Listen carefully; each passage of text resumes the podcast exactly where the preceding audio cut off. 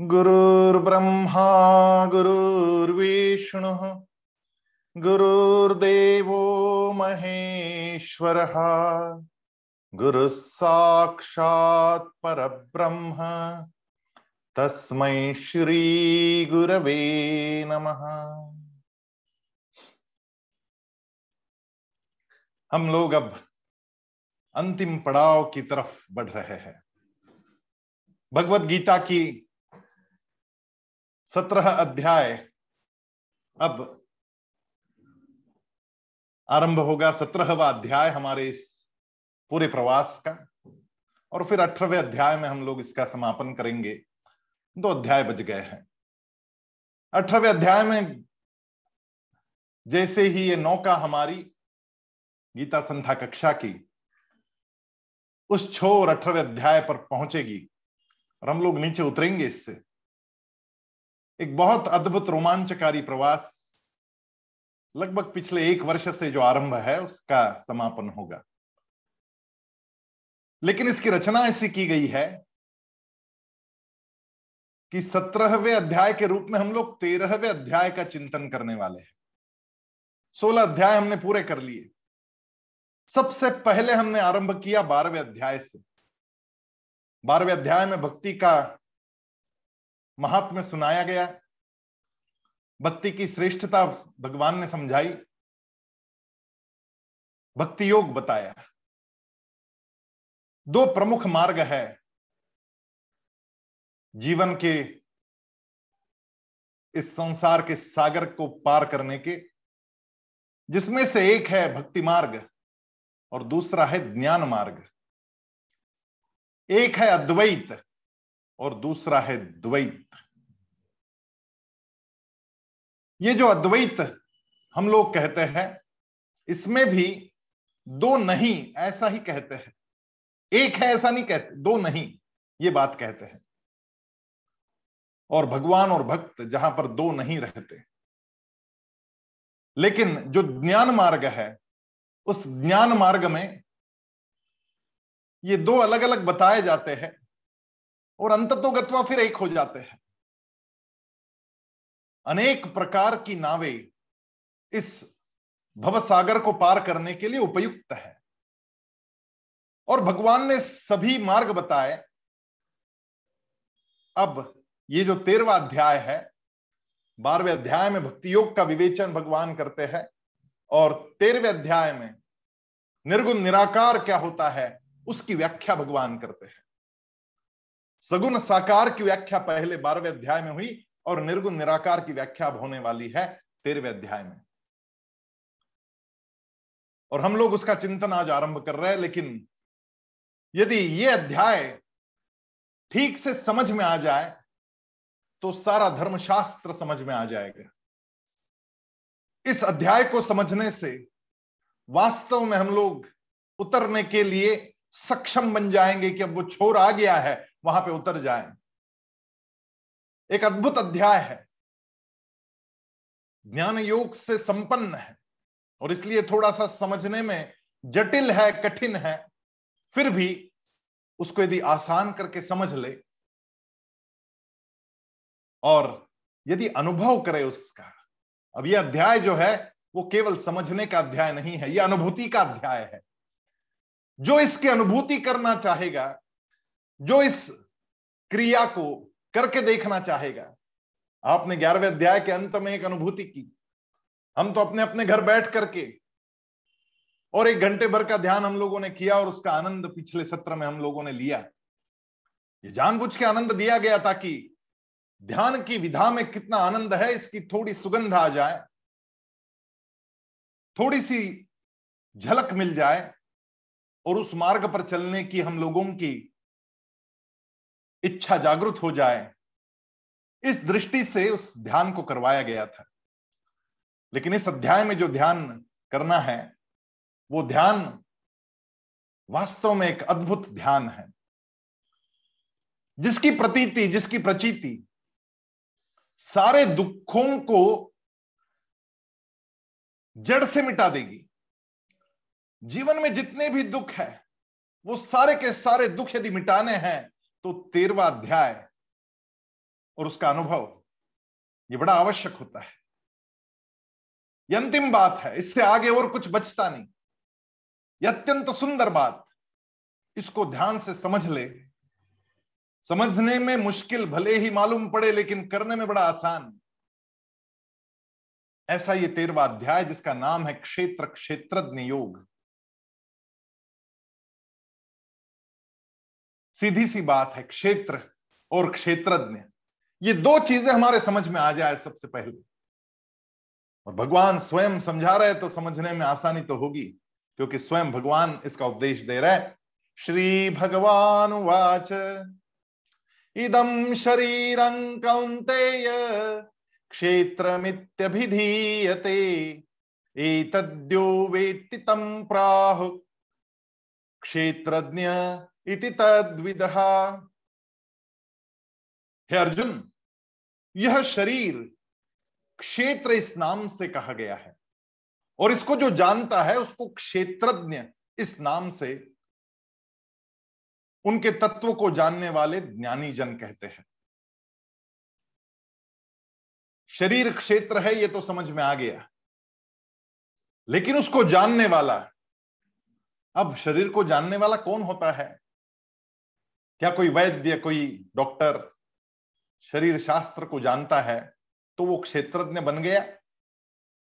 नहीं। वो शरीर शास्त्र को जान रहा है। यहाँ पे जो जानने वाला बताया गया है, वो कोई और। आँखें हमारा देखने का काम कर रही है। लेकिन देखने वाला जो अंदर बैठा है, जो जान रहा है कि आँखें क्या देख रही है उसका नाम है क्षेत्रज्ञ। आँखें देख नहीं रही, आँखें देखने का काम कर रही है। देखने का काम जो है, जो देख रहा है अंदर से, वो कोई और। वो कौन है?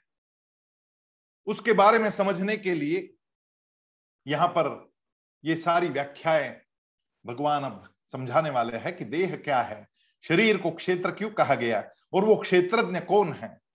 उसको कैसे बाहर निकाले? उसको कैसे देखे? पृथक कैसे करे? ये दोनों जो मिले हुए हैं, वो प्रकृति और वो पुरुष। वो पुरुषोत्तम, वो परमात्मा। इनके संयोग से ये शरीर हमारा बना। ये शरीर और उसके अंदर स्थित वो बीज रूप परमात्मा वो अंदर बैठा बैठा सब देख रहा है बिना कोई प्रतिक्रिया के। प्रतिक्रिया नहीं दे रहा है, लेकिन देख ज़रूर रहा है। और जैसे ही कोई बड़ा हमें देख रहा है, ये भाव मन में आते ही हमारी सारी क्रियाएँ संयत हो जाती है। सारी क्रियाएँ संयत हो जाती है। यदि माँ देख रही है, ये बच्चे को समझ में आ जाए तो बच्चे की शरारतें रुक जाती है। यदि शिक्षक देख रहा है, ये बच्चे को समझ में आ जाए तो वो अपनी पढ़ाई पर ध्यान देने लगता है। यदि सास ससुर मौजूद है, उनका ध्यान है या नहीं है, ये छोड़ो। लेकिन केवल मौजूदगी है, इतना भी समझ में आ जाए तो पति पत्नी दोनों एक मर्यादा में रहने लग जाते हैं। माता पिता देख रहे हैं। यहाँ पे देखने वाला कौन? इस शरीर को जानने वाला कौन? ये बड़ा गहन प्रश्न यहाँ पर उपस्थित किया गया और भगवान स्वयं उसका उत्तर देने वाले हैं कि वो है कौन? फुटबॉल के मैदान पे खेलते खेलते बच्चा गिर जाता है। बड़ी भारी चोट आती है, खून बहने लगता है, फिर उठता है और खेलने लगता है। उस चोट का दर्द उस बच्चे को वहाँ पता ही नहीं चलता। क्योंकि उस समय वो शरीर से पृथक है, वो आनंद ले रहा है अंदर से। उसके अंतरात्मा उस फुटबॉल के साथ इतनी रममान है, इतनी तादाद में साधे हुए है कि शरीर के उस दर्द का उस बच्चे को पता ही नहीं चलता। बच्चा कौन है? जिसको पता चलना था वो कौन है? वो कौन है जिसको ये पता नहीं चला कि शरीर में दर्द उठा है, शरीर से खून बहा है, बड़ी गहरी चोट आई है? ये जानने वाला कौन था? जिसको पता ही नहीं चला वहाँ पर कि ऐसा कुछ घट गया। घर आया। हाथ पाँव धोते धोते पता चला कि बड़ी गहरी चोट आई। है तब जाके पीड़ा की अनुभूति भी शुरू हुई, दुख की अनुभूति शुरू हुई, क्योंकि सारे दुख शरीर जन्य है। दुखों की अनुभूति ये देह को ही सर्वस्व मानते ही शुरू हो जाती है। जिस क्षण देह की देह का विस्मरण हो जाए। वो फुटबॉल खेलते समय देह का विस्मरण हो जाता है, इसलिए पता ही नहीं चलता कि दर्द हुआ है। हम लोगों को जितने भी दुखों का अनुभव हो रहा है, वो सारे दुख हमने खुद पैदा किए हैं, वो सारे देह के शरीर से जन्य, देह जन्य इस प्रकार के दुख। और इसलिए जिस क्षण हम लोगों को यह पता चल जाता है कि मैं कौन हूँ, मैं देह नहीं हूँ, मैं ये शरीर नहीं हूँ, मैं कोई और हूँ, ये जिस क्षण हम समझ लेते हैं, उसी क्षण सारे दुख जड़ से उखड़ जाते हैं। एक बहुत अद्भुत घटना घटती है। यह अद्भुत घटना तभी घट पाती है जब हम लोग शरीर और वो शरीर को जानने वाला क्षेत्रज्ञ इसके बारे में थोड़ी अधिक जानकारी लेते बचपन से हमारे ऊपर एक संस्कार किया गया। पेट में भूख आई, वैसे तो भूख शरीर को लगी है। तो हम क्या कहते मुझे भूख लगी है। चोट पाँव में आई, पाँव में चोट आई है, शरीर पर चोट आई है। और हम क्या कहते मुझे चोट आई। ये मैं जो है, इस मैं को शरीर के साथ बचपन से जोड़ने का एक संस्कार हमारे ऊपर किया गया। इसलिए मैं देह हूँ। ये भाव हमारा पुष्ट होता चला गया। मैं कौन हूँ? मैं शरीर हूँ। और भगवान यहाँ पे कहते हैं कि वो शरीर को जानने वाला जो है, वो क्षेत्रज्ञ। जो अंदर बैठा है और इन सब चीज़ों को गहराई से देख रहा है, जान रहा है, बिना प्रतिक्रिया दिए उसको जान रहा है, वो है क्षेत्रज्ञ। वो क्षेत्रज्ञ जो है, वो अंदर बैठा है। वो हमारी आत्मा वो मैं हूँ, मैं आत्मा हूँ, ना कि मैं शरीर। शरीर भिन्न है जो प्रकृति से प्राप्त है।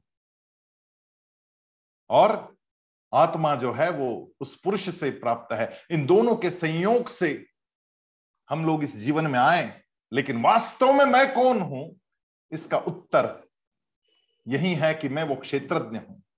मैं शरीर नहीं। क्षेत्र का मतलब खेद भी होता है। हम लोग बोली भाषा में कहते हैं ना, मेरे पास इतना क्षेत्र है, ज़मीन का इतना टुकड़ा, उसको क्षेत्र कहते उसमें जो कुछ बोया जाएगा फ़सल वैसी ही निकलेगी। गेहूँ बोए तो गेहूँ आएगा। चावल बो तो चावल आएँगे। सब्ज़ी तरकारी बो तो सब्ज़ी तरकारी की फ़सल आएगी। और ये जो क्षेत्र है, इस क्षेत्र में जो कर्म किए जाएँगे, जैसे किसान अपने खेत में कुछ कर्म करता है तो वैसी फ़सल पाता है, उसी प्रकार इस देह के क्षेत्र में जो जो कुछ कर्म मैं करवाऊँगा फ़सल वैसी ही निकलने वाली है। फ़सल वही निकलेगी जो मैं कर्म इस क्षेत्र में करूँगा, इसलिए इसको क्षेत्र कहा गया। बड़ा सुंदर शब्द का प्रयोग यहाँ पे कहा, किया गया, क्षेत्र। वो ज़मीन जहाँ पे खेती हो रही है, और इस जीवन में हम लोग खेती कर रहे हैं, अपने कर्मों के द्वारा फ़सल वही आएगी जिस प्रकार के हमारे कर्म होंगे।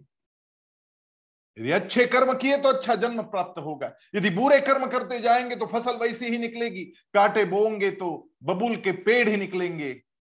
और मोगरे के बीज बोओगे तो मोगरे ही फूलेंगे। हमें क्या फुलाना है? हमारे ऊपर निर्भर करता है।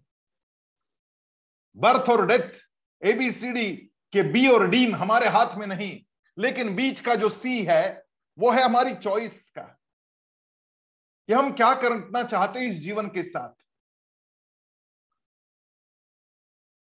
और इसलिए जब तक हम इस बात को भली भांति जानते नहीं कि मैं देह नहीं हूँ, मैं तो अंदर बैठी वो आत्मा हूँ, वो क्षेत्रज्ञ हूँ, और फिर देह के साथ में जो कुछ हो रहा है, वो ठीक है।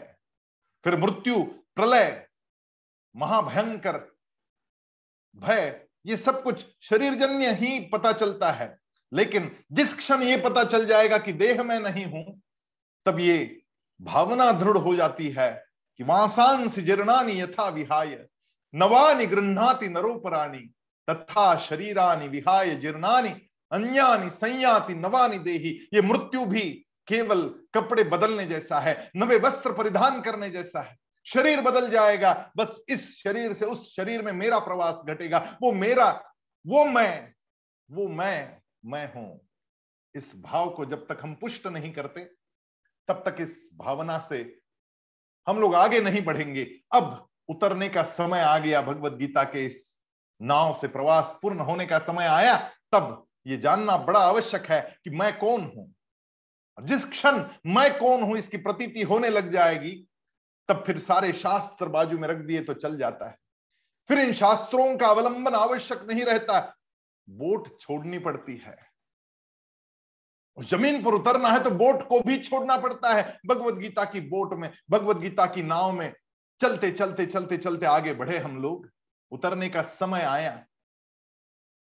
अब नाव को छोड़ने का समय आया। तब ये जानने का भी समय आया कि मैं कौन हूँ? और भगवान कहते हैं क्षेत्रज्ञापि माम विद्धि सर्व क्षेत्रेशु भारत क्षेत्र क्षेत्रज्ञयोर ज्ञानम यज्ञानम मतम मम। यज्ञानम मतम मम। यही ज्ञान है, ये मेरा मत है। क्या ज्ञान है? ये जानना कि वो क्षेत्रज्ञ कौन है। मैं वो क्षेत्रज्ञ ही हूँ। लेकिन भगवान तो स्वयं यहाँ कह रहे कि हे अर्जुन, तू सब क्षेत्रों में क्षेत्रज्ञ, अर्थात उस जीवात्मा भी मुझे ही जान, वो मैं ही हूँ। वो परमात्मा ही अंदर बैठा है, जो क्षेत्रज्ञ है, जो सब कुछ देख रहा है। भगवान ने स्वयं इस बात की घोषणा कर दी कि वो स्वयं मैं ही हूँ। और फिर वो अलग अलग भी तो नहीं है। जितनी जीव सृष्टि है, वो सारी जीव सृष्टि के अंदर। बैठा वो जो क्षेत्रज्ञ है, वो एक ही है। वो अलग अलग नहीं, जैसे बहती नदी में कुछ घड़े रख दिए जाएँ और उन घड़ों में पानी भर जाए। घड़े अलग अलग प्रतीत होंगे। घड़े अलग अलग दिखेंगे हमें, लेकिन अंदर जो पानी भरा गया है वो पानी तो एक ही है। वो पानी अलग अलग है नहीं। ये जानना बड़ा आवश्यक है। नीलेश भैया, जरा अंदर आ जाइए।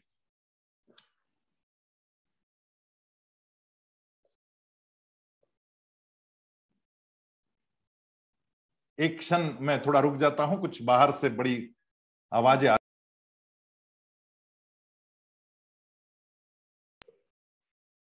अब ये जो क्षेत्रज्ञ है, ये कौन है?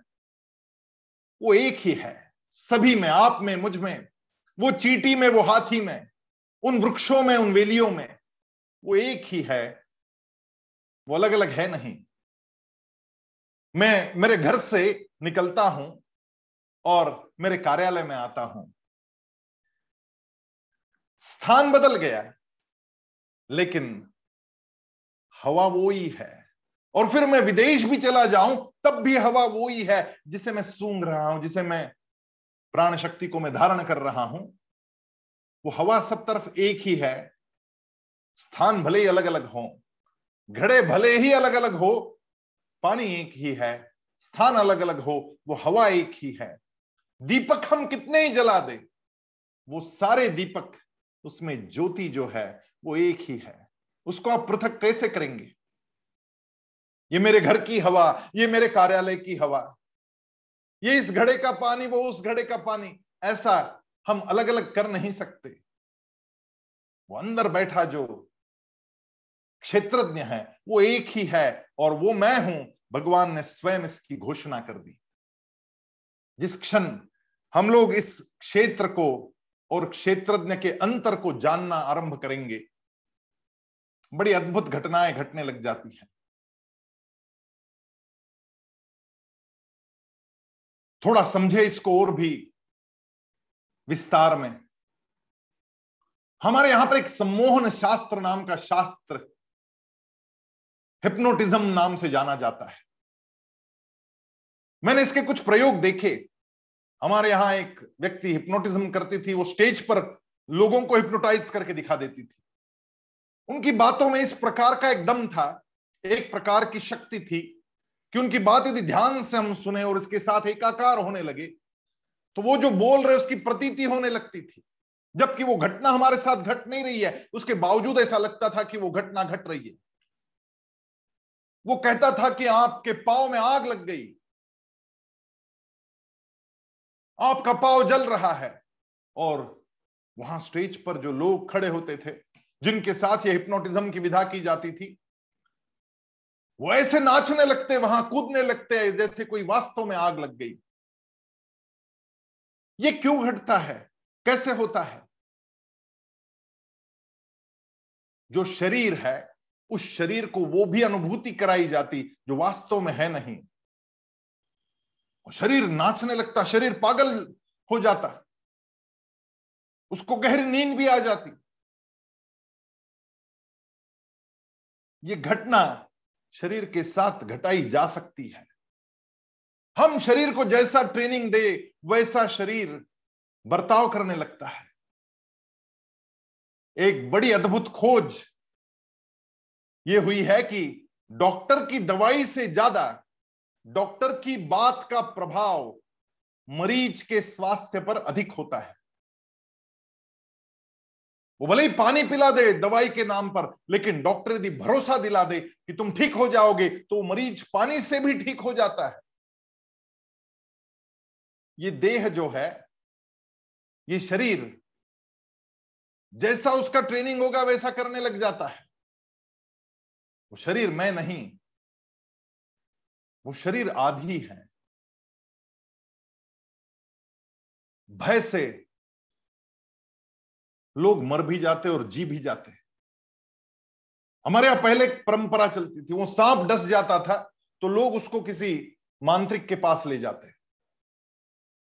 और बिल्कुल ठीक भी हो जाते, मुझे तो बड़ा आश्चर्य होता कि ये कैसे घट रहा है। ये बड़ी सूक्ष्मता के साथ घटता था, घटता है। वो मांत्रिक जिस प्रकार के मंत्र और वातावरण वहाँ पे निर्माण करता, शरीर अपने जहर को भी छोड़ देता, ऐसी घटना वास्तव में घटती। मुझे एक कहानी याद है। एक धर्मशाला में तीन लोग रुक गए, यात्री थे। कहीं जा रहे थे प्रवास के लिए और वो तीनों यात्री धर्मशाला में रुक गए। वहाँ की जो सेविका थी, उस सेविका ने इन तीनों यात्रियों के लिए खीर बनाई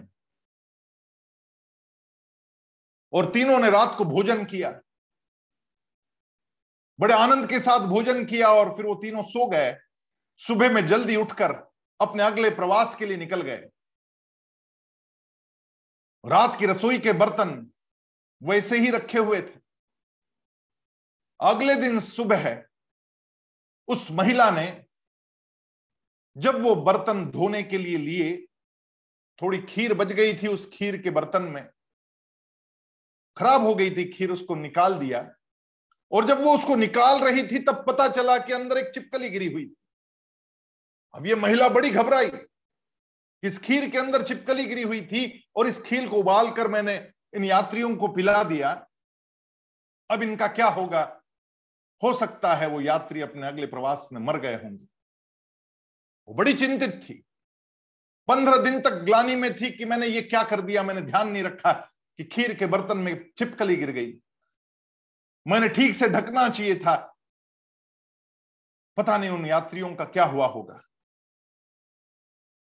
पंद्रह बीस दिन बाद अपनी यात्रा पूरी करते हुए जब वो यात्री वापस लौटे तो उसी धर्मशाला का दरवाज़ा उन्होंने खटखटाया। और इसी महिला ने वो दरवाज़ा खोला और इन तीनों को सामने जीवित देखकर वो महिला बड़ी आनंदित हुई। वो कहने लगी कि भगवान की बड़ी कृपा है, आप बच गए। आपको कुछ हुआ नहीं। अब ये तीनों बड़े अचंबित थे कि ये ऐसा क्यों कह रही है? उन्होंने पूछा कि आप ऐसा क्यों कह रहे कि हम बच गए? हम तो सुरक्षित गए थे और सुरक्षित लौट के आए हैं। तब उस महिला ने बताया कि मैंने जो आप लोगों को खीर परोसी थी, उस खीर में चिपकली गिरी हुई थी। मुझे लग रहा था कि उस चिपकली के जहर से आपकी क्या हालत हुई होगी? आप बीमार हो गए होंगे, मर गए होंगे। जैसे ही उन तीन यात्रियों को यह पता चला बीस दिन बाद, कि जो खीर हमने बीस दिन पहले पी थी, उस खीर में पहले से चिपकली गिरी हुई थी, अब इनके पेट में दर्द उठने लग गया अब इनको उल्टियाँ होने शुरू हो गई। इसमें से एक तो इतना अत्यवस्थ हो गया कि उसको अस्पताल में ले जाना पड़ा। बीस दिन बाद बीस दिन पहले के जहर का असर बीस दिन बाद हो रहा है, वो जहर उठा भी नहीं या पता नहीं। वो केवल भय था, जिससे शरीर कंपित हो गया। हमारे शरीर पर यह आदत डाली गई। लेकिन वो शरीर मैं नहीं हूँ। इसको समझने के लिए ये सारे दृष्टांत काफ़ी है। कि शरीर जो है ये बाहर की चीज़ों से आनंदित, दुखी हो रहा है। अंदर से इसका कोई लेना देना नहीं। और जिस क्षण ये बात हमें समझ में आ जाएगी कि अंदर से इसका कोई लेना देना नहीं, और अंदर से हम लोग जब उस क्षेत्रज्ञ को देखने लग जाएँगे और उसको समझने लग जाएँगे, उसको परिचय हमें हो जाएगा। उस क्षण अनंत आनंद की अनुभूति अंदर से उमड़ उठती है, नृत्य शुरू हो जाता है, संगीत बजने लगता है और मीरा नाचने लगती है अंदर से। राधा प्रफुल्लित हो जाती है क्योंकि हम अंदर की तरफ़ मुड़ गए और अंदर के उस क्षेत्र को ही मैं जानने लग गए। शरीर मैं नहीं हूँ।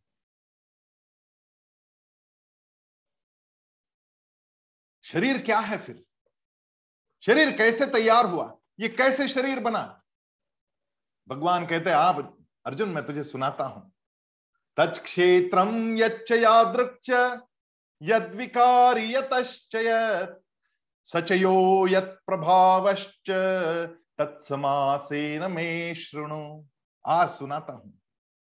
भगवान स्वयं ही शरीर की भी व्याख्या करने वाले हैं। वह क्षेत्र जो और जैसा है, तथा जिन विकारों वाला है, और जिन कारणों से जो हुआ है, तथा वह क्षेत्रज्ञ भी जो और जिस प्रभाव वाला है, वह सब मैं संक्षेप में तुझे बताता हूँ। संक्षेप में बता रहे विस्तार तो आपको अनुभव से करना होगा। अभी भगवान से सुन ले, लेकिन इस संक्षेप में कही बात का विस्तार केवल अनुभव से ही हो सकता है। बिना अनुभव के ये हो नहीं सकता। यह अध्याय अनुभूति का अध्याय है। ये केवल सुनने, समझने का अध्याय नहीं, ये जानने का अध्याय है। ये केवल मानने का अध्याय नहीं, ये अंदर से जानने का अध्याय है, अनुभूति का अध्याय है। और इसीलिए इसको परम ज्ञान कहा गया। ये जो ज्ञान भगवान ने दूसरे श्लोक में कहा कि इसी को मैं ज्ञान कहता हूँ। इसको जो समझ लेगा, वही ज्ञानी।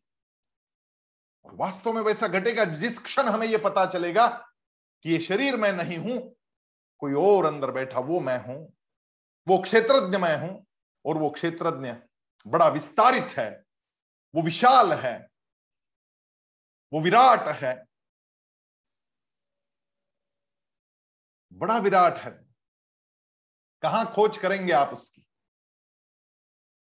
यदि एक वृक्ष को आपको समझना है, वृक्ष एक जीवात्मा के रूप में हम लोग उसको देखते कि वो भी एक ज़िंदा चीज़ है, जैसे मनुष्य है, जैसे अन्य प्राणी है, वैसे वृक्ष भी है। तो वृक्ष केवल क्या उतना ही है जितना हमें दिख रहा है? ना, वो उतना ही नहीं है। उसकी जड़ें ज़मीन में गई हुई, वो जड़ें भी तो वृक्ष का एक हिस्सा है। और केवल जड़े नहीं, वो जड़े जिस रस को खींच रही है, वो ज़मीन से प्राप्त जल और ज़मीन के सारे तत्व जड़ से उस वृक्षों की फांटियों में परोसे जा रहे हैं, उससे वो वृक्ष बना हुआ है। तो वो ज़मीन भी तो उस वृक्ष का हिस्सा है। हम केवल वृक्ष को गिन लेंगे कि इतना टन उसमें लकड़ी है, इतने पत्ते निकले, पत्ते भी गिने जा सकते हैं वृक्ष के। लेकिन उस चेतना को कैसे नापेंगे जो ज़मीन से अंदर प्राप्त हो रही है? केवल इतना ही नहीं, वो हवा जिससे वो वृक्ष जीवित है, वो हवा भी तो उस वृक्ष का हिस्सा बन जाती है। और केवल इस पृथ्वी गोल से नहीं, इस पृथ्वी गोल से करोड़ों मील दूर उस सूरज की रोशनी से उसके पत्ते कुछ खींच रहे हैं अंदर, उस रस को। और ऊर्जा बना रहे हैं। वो सूर्य भी तो उस वृक्ष का हिस्सा है। वहाँ तक पहुँचना पड़ेगा। और वो बीज जिससे ये वृक्ष प्रकट हुआ। और वो बीज जो था वो किसी और वृक्ष का बीज था तो वो दूसरा वृक्ष भी इसी वृक्ष का हिस्सा है। ये विराट हम जब तक समझेंगे नहीं, तब तक हम लोगों को ये सारी बातें समझ में आना मुश्किल है। और इसीलिए तो पहले विराट रूप दिखाया, फिर भक्ति योग बताया, और अब जाकर के ज्ञान योग की और निर्गुण निराकार की बात भगवान कर रहे हैं, क्योंकि पहले ये जब समझ में आ जाएगा तो ये क्षेत्र और क्षेत्रज्ञ समझना बड़ा आसान हो जाएगा। भगवान कह रहे चल सुन, मैं तुझे सुनाता हूँ। और फिर भगवान ने कहा कि, मैं क्या सुनाऊ? ये तो पहले से कईयों ने सुना रखा है। ऋषिभीर बहुधा गीत छंदो विविध पृथक ब्रह्म सूत्र पदैश्चैव हेतुमद्भिर विनिश्चित यह क्षेत्र और क्षेत्रज्ञ का तत्व ऋषियों द्वारा बहुत प्रकार से कहा गया है और विविध वेद मंत्रों द्वारा भी विभाग पूर्वक कहा गया है और भली भांति निश्चय किए हुए युक्त युक्त ब्रह्म सूत्र के माध्यम से भी ब्रह्म सूत्र के पदों के द्वारा भी ये कहा गया है। भिन्न भिन्न प्रकार से कहा गया है। अनेक ऋषियों द्वारा कहा गया है, अनेक सूत्रों में बिखरा हुआ है। अनेक सूत्रों के माध्यम से कहा गया अनेक विध पद्धति से कहा गया और ये सारी पद्धतियाँ बिल्कुल ठीक है। इसमें से ऐसा कभी नहीं हो सकता कि ये गलत है और ये सही है। और इसका कारण है, जो चोटी पर पहुँच गया पर्वत के शिखर पर, वो पर्वत के शिखर पर मैं कैसे पहुँचा इसका मार्ग बताता है कि मैं ऐसा पहुँचा। लेकिन पर्वत के शिखर पर पहुँचने का केवल एक मार्ग नहीं होता। कई मार्ग हो सकते हैं। कोई दूसरे मार्ग से ऊपर चढ़ रहा है।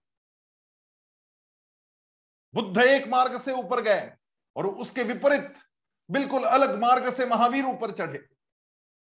और हम झगड़ा करते रहे कि बुद्ध सही या महावीर सही। हम झगड़ा करते करते वहीं के वहीं रुक गए। अनेक धर्मों में, अनेक मनीषियों ने, अनेक बुद्धों ने यह बात कही कि यहाँ तक कैसे पहुँचा जाता है?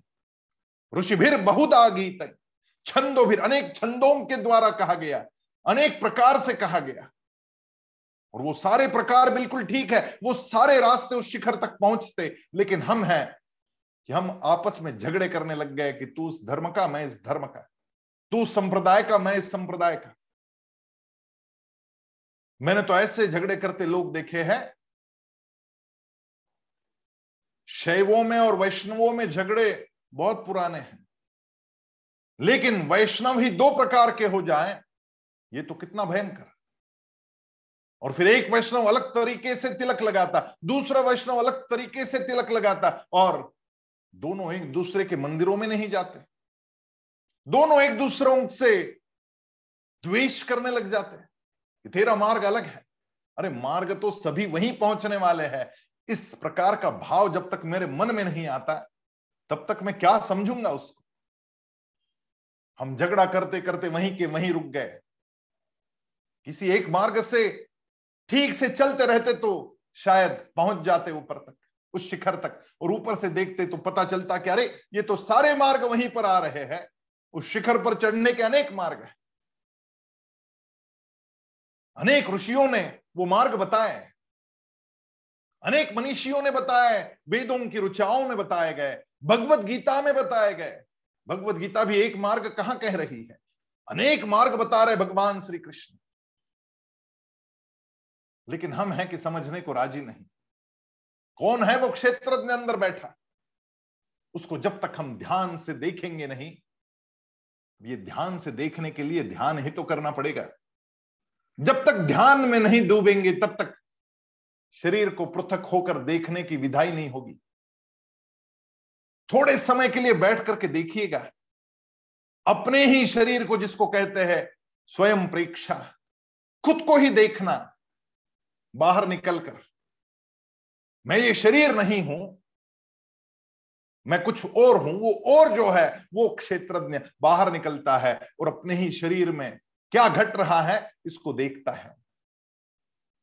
और पता चलता है उस ध्यान में, पद्मासन लगाकर बैठते, सुखासन में, विरासन में बैठते, और पता चल रहा है कि पाँव मेरे बिल्कुल निर्जीव हो गए कोई चेतना नहीं पता चल रही है पाँव में, लेकिन कोई प्रतिक्रिया मत देना।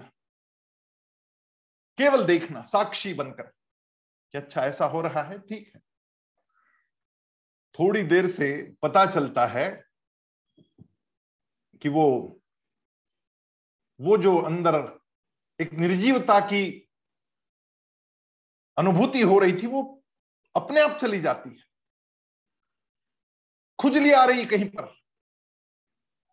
अब मैं क्षेत्रज्ञ हूँ और क्षेत्र को मैं देख रहा हूँ तो मैं कोई प्रतिक्रिया नहीं दूँगा, खुजली नहीं करूँगा मैं। मैं देखता रहूँगा कि वो अनुभूति क्या है। वो कैसे खुजली आ रही है? ये जब मैं ध्यान में देखूँगा, साक्षी बनकर देखूँगा, वैसे ही थोड़ी देर में प्रतिक्रिया बिना दिए, खुजली बिना किए वो खुजली चली जाती है। कुछ नहीं करना पड़ता, अपने आप चली जाती है, आती है और चली जाती है। वैसे ही विचार मन में आते हैं और चले जाते। कई प्रकार की तरंगे मन में उठती और चली जाती। बस साक्षी बनकर देखते रहे। कि अंदर क्या घट रहा है इस क्षेत्र में। वो क्षेत्रज्ञ बाहर निकल कर देखता रहे कि घटता क्या है इस शरीर में। किसी प्रकार की प्रतिक्रिया नहीं। कोई सुख में हर्षित होने का कारण नहीं और किसी भी दुख में दुखी होने का भी कारण नहीं। सुख दुखे समय कृत्वा लाभा लाभो जया जयो। तुल्य निंदा स्तुतिर मौनी संतुष्टो ये न के नचित मैं निंदा में और स्तुति में सम हो जाऊँ। इसकी भी अनुभूति करना। कोई गाली गलोच कर रहा है तो समझना कि अरे ये तो देह को गाली दे रहा है, मुझे कहाँ दे रहा है? मैं तो अंदर बैठा हूँ। तो आपको विचलित होने का कोई कारण नहीं। जिस क्षण आप ये कर पाएँगे, उसी क्षण दुखों से मुक्ति पक्की। फिर उस गाली से आपको दुख होने का कोई कारण नहीं। कोई हार पहना दे आपको। तो सोचना कि ये पुष्पमाला जो पहनाई गई है, वो तो इस देह पर चढ़ाई गई। जब देह पर पुष्पमाला चढ़ाई गई तो हर्षित होने का कोई कारण नहीं। सुख दुखे समय कृत्वा लाभा लाभ जया जय। तुल्य निंदा स्तुतिर मौनी संतुष्टो ये न के नचित निंदा में और स्तुति में हम लोग सम हो जाए। सम तभी हो पाएँगे जब हम बाहर निकल कर देखेंगे घटना को कि घटना क्या घट रही है। और उसके लिए कोई प्रतिक्रिया नहीं, क्योंकि मैं क्षेत्रज्ञ हूँ। जो कुछ घट रहा है, शरीर के साथ घट रहा है। तो क्षेत्रज्ञ को प्रतिक्रिया देने का कोई कारण नहीं बनता। क्षेत्रज्ञ प्रतिक्रिया दे नहीं रहा है। उपस्थित है, वो देख रहा है, वो जान रहा है सब कुछ। प्रतिक्रिया कुछ देने का कारण नहीं। जिस क्षण हम बाहर निकल कर देखना आरंभ करते, उसी क्षण हमें यह पता चल जाए कि जो घट रहा है वो शरीर के साथ, क्षेत्र के साथ घट रहा है। क्षेत्रज्ञ तो बाहर निकलकर देख रहा है। मैं बाहर निकलकर देख रहा हूँ। मैं क्षेत्रज्ञ हूँ। यह रटने से भी नहीं होगा। मैं क्षेत्रज्ञ हूँ, मैं साक्षी हूँ, मैं क्षेत्रज्ञ हूँ, मैं साक्षी हूँ। ऐसा रटते रहेंगे तब भी नहीं घटने वाला ये। इसकी अनुभूति करनी पड़ेगी। और ये तेरवा अध्याय जो है, ये अनुभूति का अध्याय है। इसको जब तक हम ठीक से समझे नहीं, तब तक क्षेत्र, क्षेत्रज्ञ योग हमारे समझ में नहीं आएगा और नाव से बाहर निकलना असंभव हो जाएगा। ये नाव साधन है, साध्य नहीं। गाड़ी में बैठकर आप यहाँ से निकल रहे हैं किसी शहर में जाने के लिए और उस शहर में पहुँचने के बाद में उस गाड़ी से आपको उतरना पड़ता है। वो उतरने के बाद साध्य आपको प्राप्त होता है। गाड़ी तो साधन है, रास्ता साधन है और हमने रास्ते से ही प्रेम कर लिया, हमने गाड़ी से ही प्रेम कर लिया, हम साध्य पर प्रेम नहीं कर रहे, हम साधन पर प्रेम करने लग गए। भगवत गीता भी एक साधन। इसको समझेंगे और जीवन में उतारेंगे। वो जीवन में उतारना ज़्यादा महत्वपूर्ण है, इसलिए स्वामी जी कहते हैं, गीता पढ़े, पढ़ाएँ और फिर जीवन में लाएँ। अब समय आ चुका है, एक साल आप पढ़ रहे हैं, पढ़ा रहे हैं। जीवन में उतारने का समय आ गया तो थोड़ी सी ध्यान की विधा आरंभ करें। बाहर निकले अपने आप से और देखे अपने आप को। समझे कि मैं क्षेत्रज्ञ हूँ और इस देह के पास मैं देख रहा हूँ। आती जाती संवेदनाओं को देख रहा हूँ। कोई प्रतिक्रिया नहीं। वो संवेदना आती है और चली जाती है। क्योंकि मैं देह नहीं हूँ। संवेदना जो हो रही, वो देह में हो रही है। भगवान कहते कि ये देह क्या है? समझना है। आ जाओ। मैं समझाता हूँ। किन किन तत्वों से ये देह, ये शरीर, ये क्षेत्र तैयार होता है? महाभूतान्यहंकारो बुद्धिरव्यक्त में बच इंद्रियाणि दशैकंच पंचचेन्द्रिय गोचरा ये पाँच महाभूत।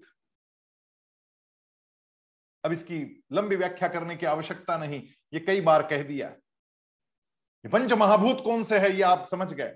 ये पंच महाभूत। इससे ये शरीर बना।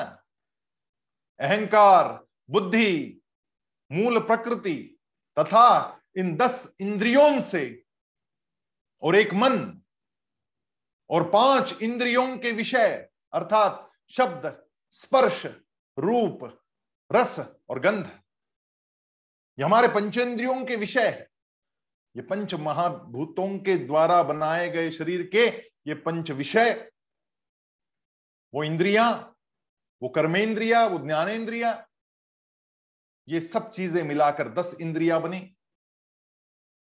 ऐसे बुद्धि, अहंकार, मन, मूल प्रकृति, पाँच रस, कर्मेंद्रिय और हमारे ज्ञानेन्द्रियों के ये दस हिस्से और ये महापंच महाभूत, इन सबसे मिलकर के, यानी एक हुई मूल प्रकृति फिर पंच महाभूत अहंकार और बुद्धि, पाँच प्लस दो।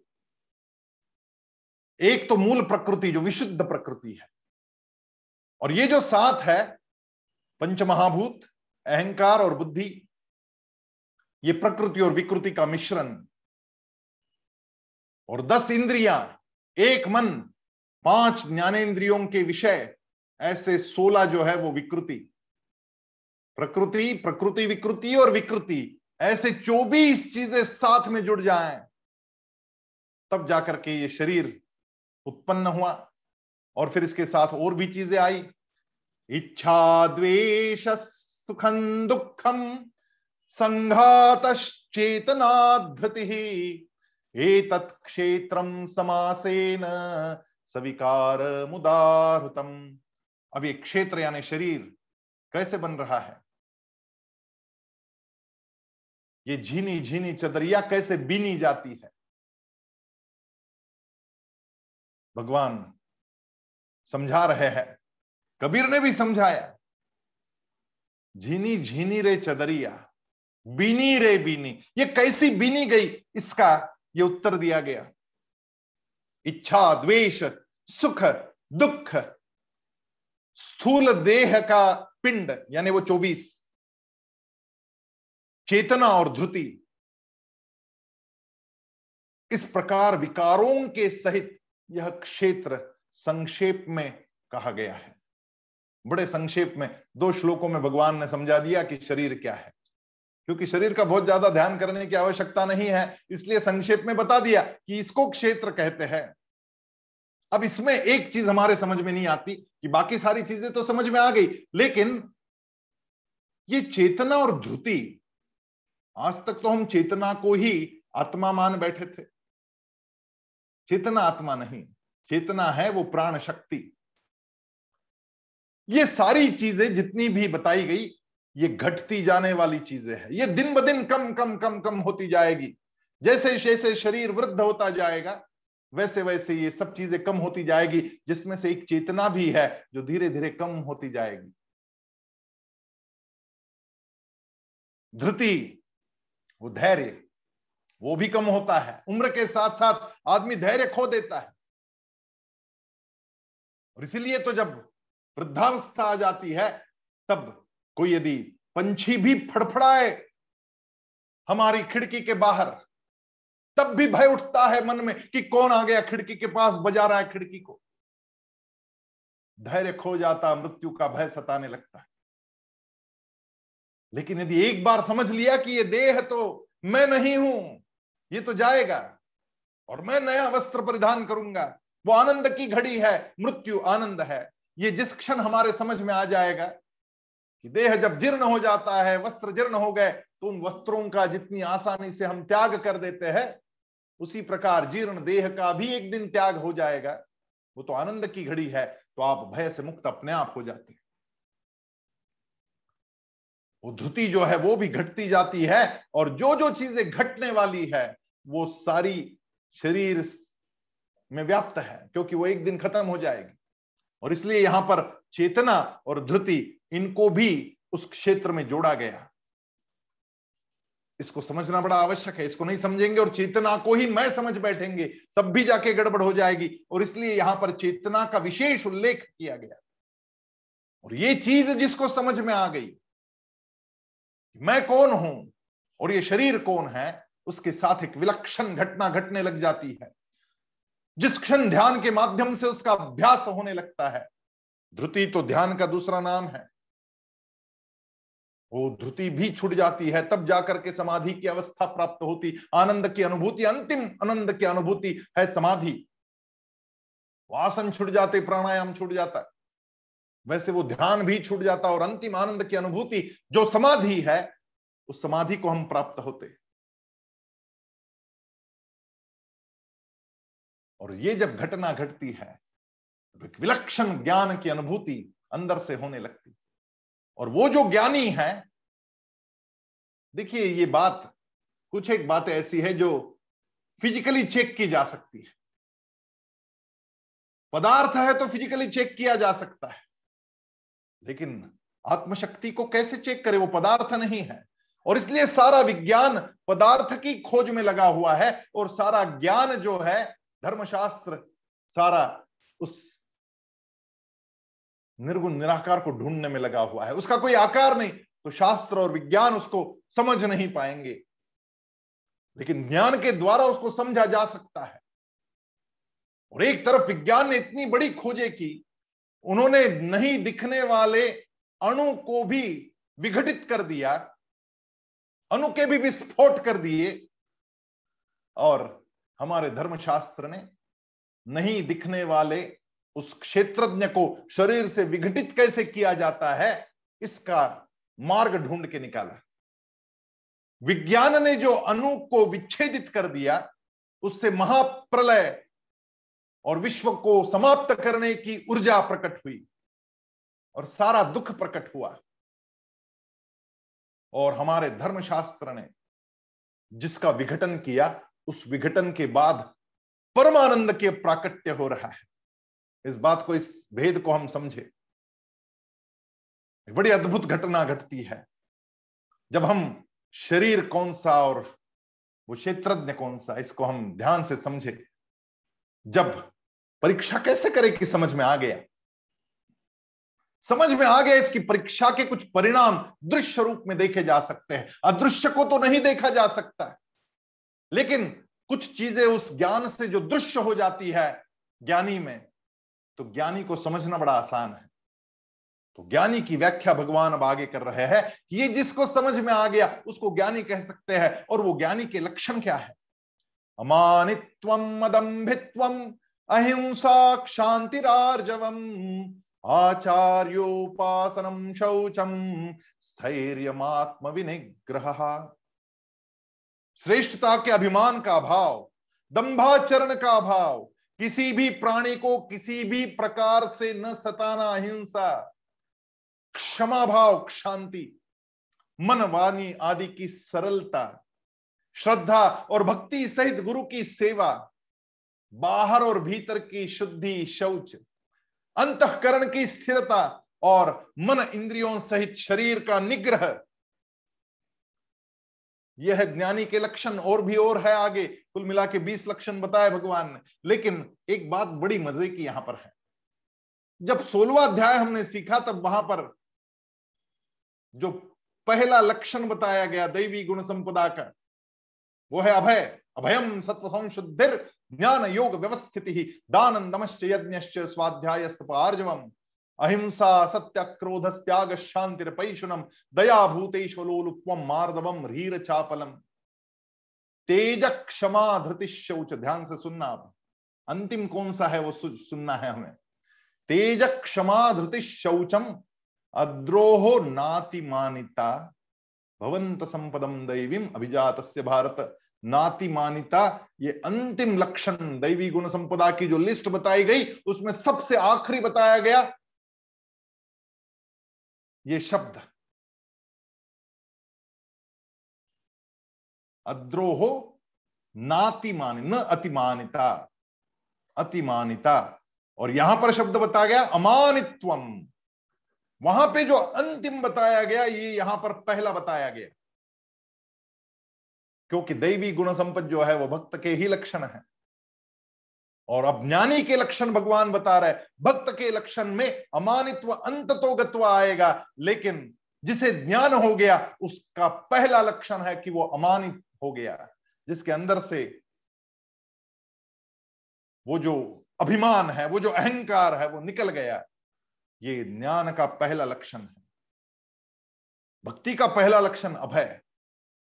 और इसलिए भक्त प्रहलाद जब खंबे से नरसिंह प्रकट होते हैं, तब सारा संसार घबरा जाता है, कांपने लगता है। लेकिन भक्त प्रहलाद बड़ी स्थिरता के साथ में खड़ा है, क्योंकि वो भक्त है और भक्त का पहला लक्षण है अभय। अभयम सत्व संशुद्ध लेकिन नचिकेता जिसको उद्दालक मुनि ने, उसी के पिता ने यम को दान कर दिया। अब इस, ये ज्ञानी है। ज्ञान को प्राप्त हो चुका है। वो नचिकेता जब यम के दरबार में जाने को निकलता है तो बड़ी विनम्रता के साथ में निकल रहा है।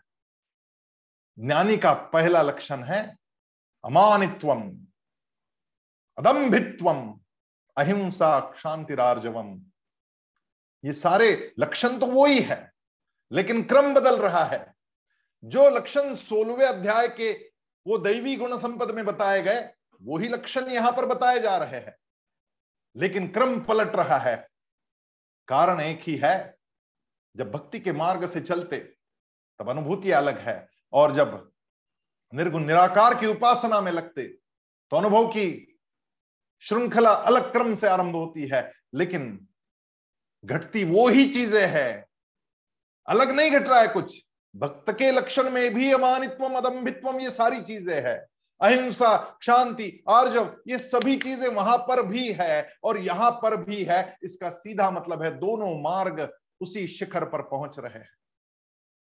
आप इस मार्ग से जाए या उस मार्ग से जाए, घटना वही घटने वाली है। शिखर वही आपको मिलेगा।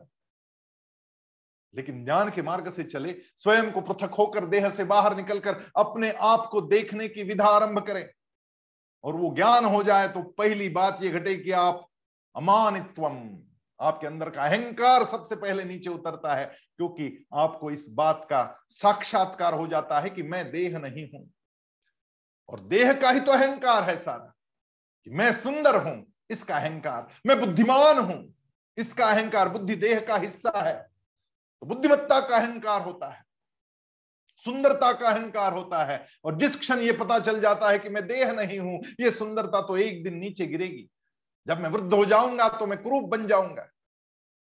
ये धैर्य, मैं बड़ा धैर्यशाली हूँ, पराक्रमी हूँ, अहंकार पैदा करेगा। और जिस क्षण पता चलेगा कि एक दिन ये धैर्य भी नीचे उतरेगा, उस क्षण अहंकार का विसर्जन होना पक्की बात है। हमारे श्रेष्ठत्व का जो दंभ है अदम्भित्वम दंभ तो बाहर से आई चीज़ों का होता है। धन का दंभ करता है आदमी कि मैं पैसे वाला हूँ, मैं इतना बड़ा सेठ हूँ।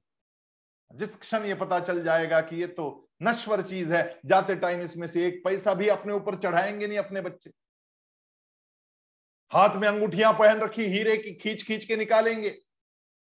और यदि हाथों की उंगलियों में सुजन हो गई हो तब भी उस मृतदेह के हाथ से अंगूठी को उतारा जाता है खींच खींच कर। अंगूठी मेरे साथ आने वाली नहीं, जिसका मैंने बड़ा अहंकार किया कि मैंने अपने हाथ में हीरे की अंगूठी पहन रखी। बड़ा दम्भ किया उस बात का, वो सारा दम्भ उसी क्षण नीचे गिर जाता है। अमानित्वम, अदम्भित्वम, अहिंसा। जब पता चल जाए कि अरे क्या चीज़ का मैं अहंकार कर रहा हूँ, किस बात का मैं दम्भ कर रहा हूँ, तब मेरे मन से, वचन से, वाणी से, मेरी कृति से कहीं सब, कहीं से भी मेरे मन काया और वाणी से मैं किसी का, किसी की हिंसा कर ही नहीं सकता।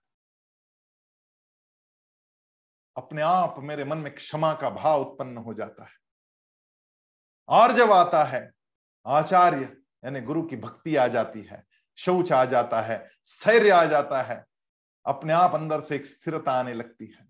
यह है ज्ञानी के लक्षण। लेकिन हम बैठेंगे तब पता चलेगा कि वास्तव में ये घट रहा है या नहीं? तो बैठना आरंभ करे, थोड़ा होमवर्क दे देता हूँ। अगले सप्ताह जब आएँगे, तब थोड़ी सी चर्चा करेंगे कि इसमें से कुछ घट रहा है या नहीं घट रहा है। कुछ एक लक्षण दिखने लग गया या नहीं दिखा थोड़ा अहंकार, थोड़ा दम्भ नीचे गिरा या नहीं गिरा? जब इसकी अनुभूति होगी, तभी ये नीचे गिरेगा। इस अनुभूति के मार्ग पर हम आगे चले, तब जाके